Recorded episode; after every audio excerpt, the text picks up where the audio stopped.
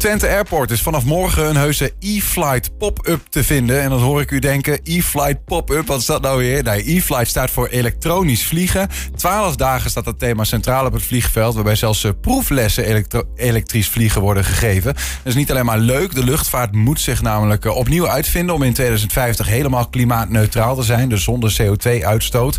We praten erover met waarnemend directeur van Twente Airport of Technology Base, Jan Schuring. Hij is bij ons. Welkom Jan. Dankjewel.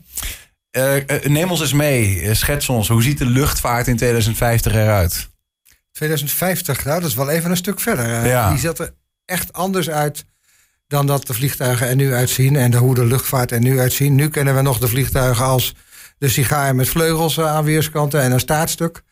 Uh, hoe het er precies uit gaat zien, ik kan het niet voorspellen. Want er is een enorme variëteit aan vormen allemaal in ontwikkeling en in voorbereiding. Mm -hmm. Want inderdaad, vliegtuigen zullen duurzaam moeten worden. Dus niet meer op kerosine vliegen.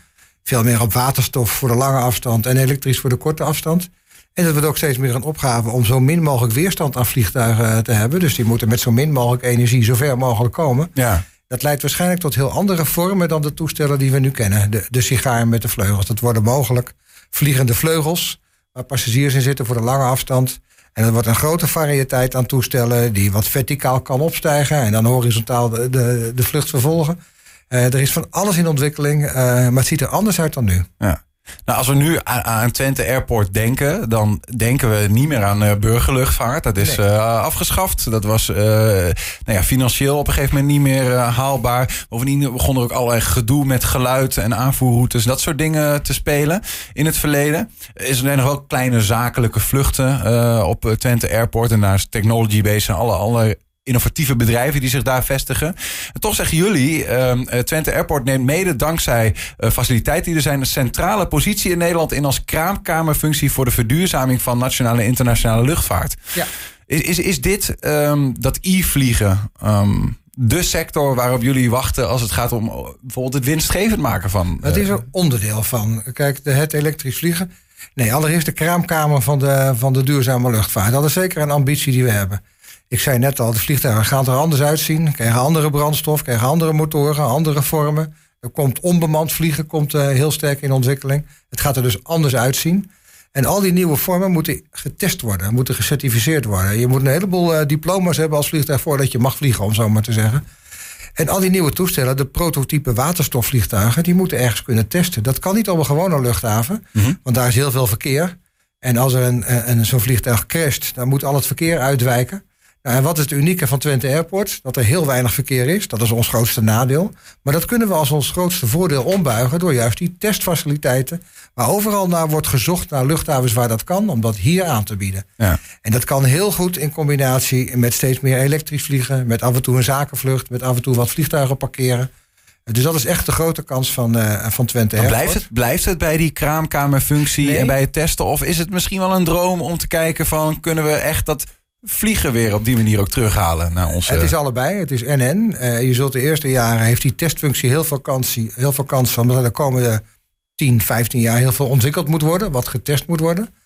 Op een gegeven moment is het een keertje uitgetest en dan kan het gaan vliegen. En we verwachten zeker op een termijn van 10 jaar dat die grote variëteit aan nieuwe vliegtuigen, elektrisch vliegtuigen is daar, vliegen is daar een heel groot onderdeel van. Mhm.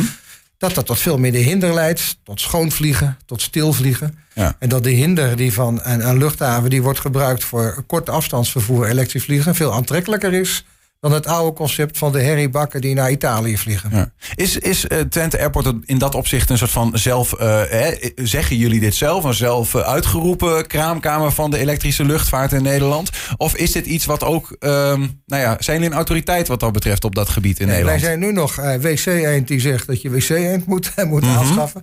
Wij hebben eerst zelf een plan moeten ontwikkelen en willen ontwikkelen om dit te vertellen. Dat moeten de komende maanden door bestuur en door raad en staten ook omarmd worden. En het is zeker de, de voornemen en in de planning staat dat ook om dan het verhaal te gaan vertellen. Ja. Wat gebeurt er al wat dat betreft? Want dit is een onderdeel ervan. Maar wat, wat, wat, wat, wat gebeurt er al op het Nou, er wordt al veel getest op de luchthaven. NLR, het Nationaal Lucht- en Ruimtevaartcentrum, een groot instituut in Nederland. Die is een beetje de, ja, de grote kennisorganisatie is voor de luchtvaart. Die heeft al heel veel opdrachten van opdrachtgevers om nieuwe toestellen op onderdelen te testen. Zoals bijvoorbeeld de aanvliegprocedures. Moet je van heel hoog en dan heel snel naar beneden. Of moet je heel langzaam dalen. Wat, wat, kan je daarvan leren? Mhm. die worden al gedaan op Twente Airport. Af en toe zijn er meerdere dagen is de luchthaven dicht, omdat zo'n NL, eh, NLR-toestel daar al die testen doet. En niet alleen NLR, NLR-toestellen, ook TUI-toestellen, andere toestellen die door NLR worden ingekocht om die vluchten te doen. Dus er wordt al veel getest, maar die hoeveelheid testen zal alleen maar toenemen door die enorme innovatie die zich aandient. Ja.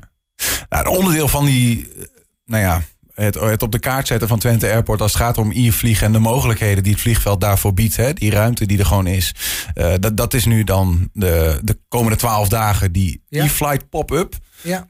Waar hebben we het eigenlijk precies over? Er, zit er, nog een, er komt een e-flight academy eh, bij kijken. Er is in Teugen, eh, daar zijn ze al heel knap al een aantal jaren bezig om dat elektrisch vliegen daar te promoten. Daar is daar ook een, eh, het, eh, het, eh, het DEAC heet dat daar, het Dutch eh, even, ja, ik weet niet eens meer precies waar de afkorting van is, maar het Centrum voor Elektrisch Vliegen, zeg ik maar even heel simpel. Ja. Is daar allemaal in ontwikkeling. De e-flight is daar ook van afkomstig. Er hebben al een aantal vier toestellen. Pipistrel zijn dat kleine toestellen. Eigenlijk kleine sigaatjes met vleugels, zoals het toestel wat we kennen. Een kleine Cessna. Maar dan met een elektromotor, dus die stil is. Eh, die kan iets van eh, een klein uur in de, in de lucht blijven. En daar kunnen Hoeveel afstand legt hij dan af? Nou, eh, hoeveel? Nou, ik geloof iets van eh 200. Ik weet dat niet precies Ja, eerlijk gezegd. Ja. Maar dat toestel dat wordt nou enige tijd eh, gaat vliegen op Twente Airport om de vliegclub die er zit, de piloten die daar zitten en die een diploma hebben om te mogen vliegen, ook een, zeg maar een, een, een elektrische aantekening te geven, waardoor ze ook gecertificeerd zijn en een diploma hebben om elektrisch vliegen. Want dat is anders. Het is anders om een elektromotor. Het is veel stiller, ja, krachtiger. eh, Andere heeft een ander gebruik. Ik kan niet uit ervaring spreken. Ik ben geen piloot. Maar Nee. alle verhalen die ik hoor, is dat een elektrisch toestel. Zoals een Tesla anders rijdt dan een, een benzinemotor, eh, vliegt een elektrisch vliegtuig anders dan een eh benzinevliegtuig, Mhm. kerosinevliegtuig. Ja. En dat moet je leren. Eh, het zijn andere knopjes natuurlijk. Je hebt veel minder metertjes, je hebt veel minder. Het dashboard ziet er anders uit, om zo maar te zeggen. Van, En dat moeten die piloot ook weer leren. En ja, het is onvermijdelijk dat, de, dat elektrisch vliegen, net zoals de auto's, eh, die gaan elektrisch worden. Mhm. We hebben nu nog allemaal, eh, de vliegclub heeft nu nog, eh eh, hoe heet het, brandstofmotoren. Maar ik verwacht echt dat de komende jaren meer leden van de vliegclub elektrische toestellen zullen in gebruik gaan nemen. Het is wel fijn als je dan die aantekening hebt dat je ermee mag vliegen. Ja, dus betekent dat ook de komende twa- twaalf dagen dat er piloten van eh, andere, bij, ik noem maar eens wat, de KLM bijvoorbeeld naar het vliegveld hier komen om te zeggen van ik hou mijn aantekeningen alvast? of is Eh, dat niet per se... eh, Die vraag kan ik niet beantwoorden, Nee. maar het is wel vooral een beetje gericht. Er is ook een contact ge- gelegd met de vliegclub hier in Twente. ja, ja. En maar of er ook piloten uit van andere luchthavens eh, ook in Twente die licentie kunnen halen, dat weet ik niet. Dat Nee. zou zomaar kunnen. Goed, dat, dat is dan best wel op, op eh, ja, piloten gericht. Dat, dat is maar een- aan een klein deel van ons eh, gegeven als we het al wilden.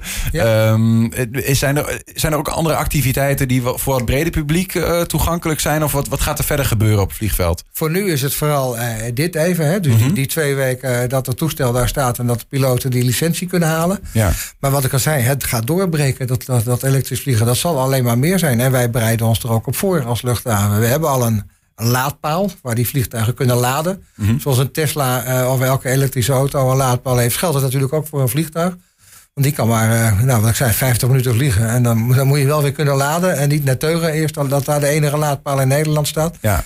Eh, En eh, ja, we gaan dat meer doen. Eh, En wat daar precies wanneer en wel, op welk moment in het jaar nodig is, dat gaan we tegenkomen de komende jaren. Hoe snel gaan die, die ontwikkelingen eigenlijk op, op dat vlak? Snel. In, in Teugen wat ik hoor is dat ze ook overvallen zijn en, en verrast zijn dat zo snel die vraag ook toeneemt. Ze hadden eerst één pipistrel toestel. de initiatiefnemer die daarmee begonnen is, heeft er nu al vier. Dat is sneller gegaan dan wat hij zelf.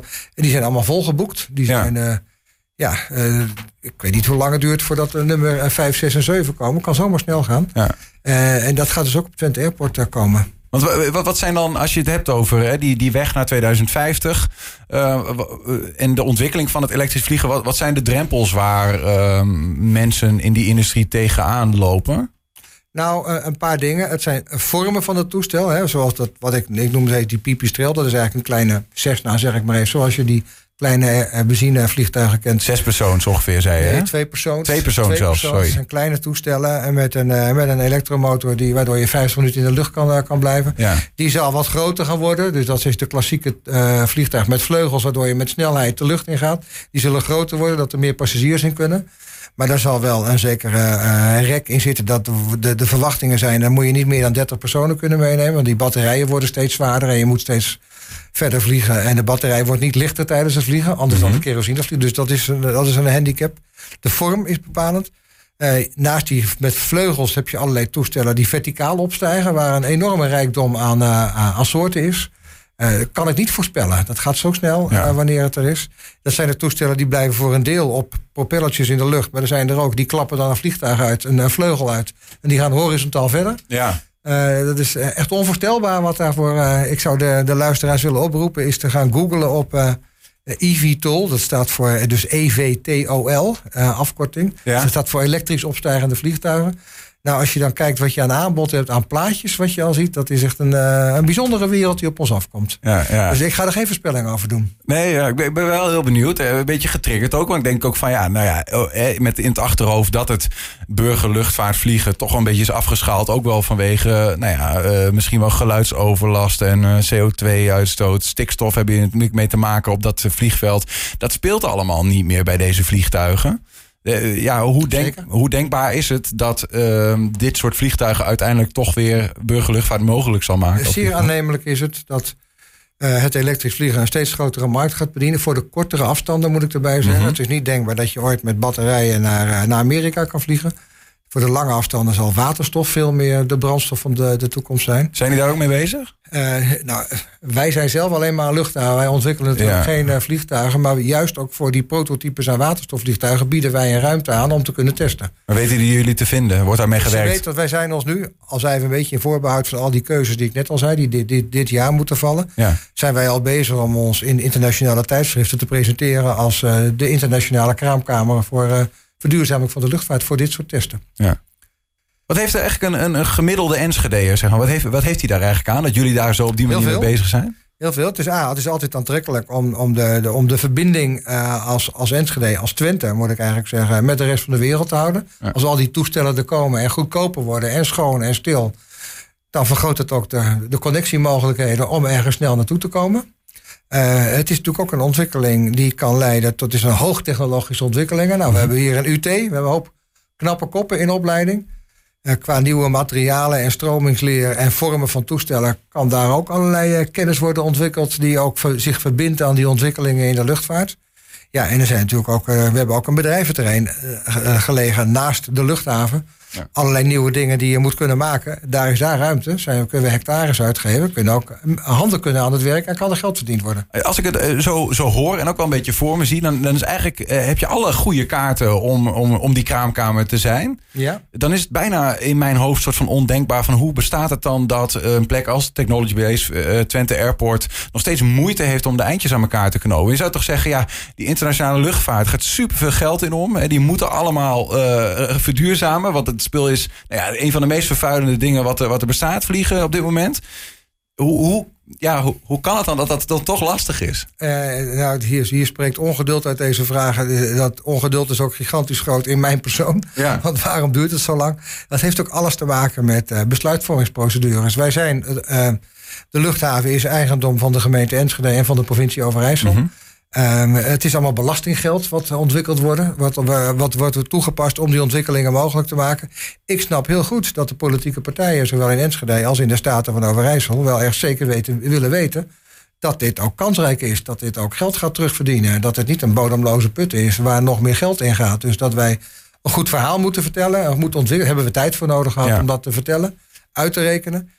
Ja, en voordat je in de agenda staat van uh, Raad en Staten, uh, duurt het ook vaak een paar maanden voordat je uh, kan worden ingeroosterd. Dus het kost ook wat dat betreft allemaal ja. heel veel tijd. Alleen al om de bodem te bieden voor de KLM's van deze wereld. Maken, of... Het verhaal te maken en daar besluitvorming over te organiseren, kost ja. al heel veel tijd. Ja.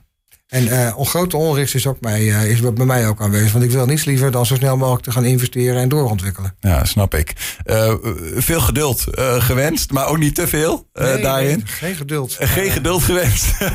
en vooral um, ja, veel bedrijven en um, innovatieve projecten die zich bij jullie willen vestigen. Om iets in dat e-vliegen te gaan doen.